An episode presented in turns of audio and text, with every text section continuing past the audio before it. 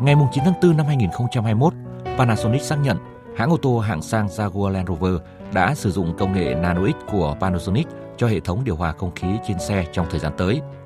Nano là các phân tử có kích thước nano được tạo ra từ việc dẫn điện áp cao qua hơi nước trong không khí, giải phóng gốc hydroxit tự do là các thành phần phản ứng mạnh có hiệu quả trên nhiều tác nhân gây ô nhiễm khác nhau.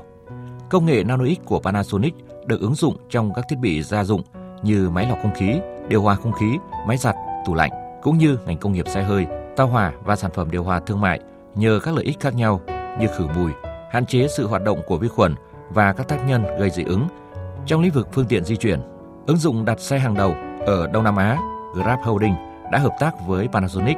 nâng cao hơn nữa tiêu chuẩn của xe GrabCar chất lượng cao, mang lại trải nghiệm di chuyển tiện nghi và an toàn hơn cho hành khách trên xe. Với công nghệ Nano X, bên cạnh ứng dụng trong công nghiệp xe hơi,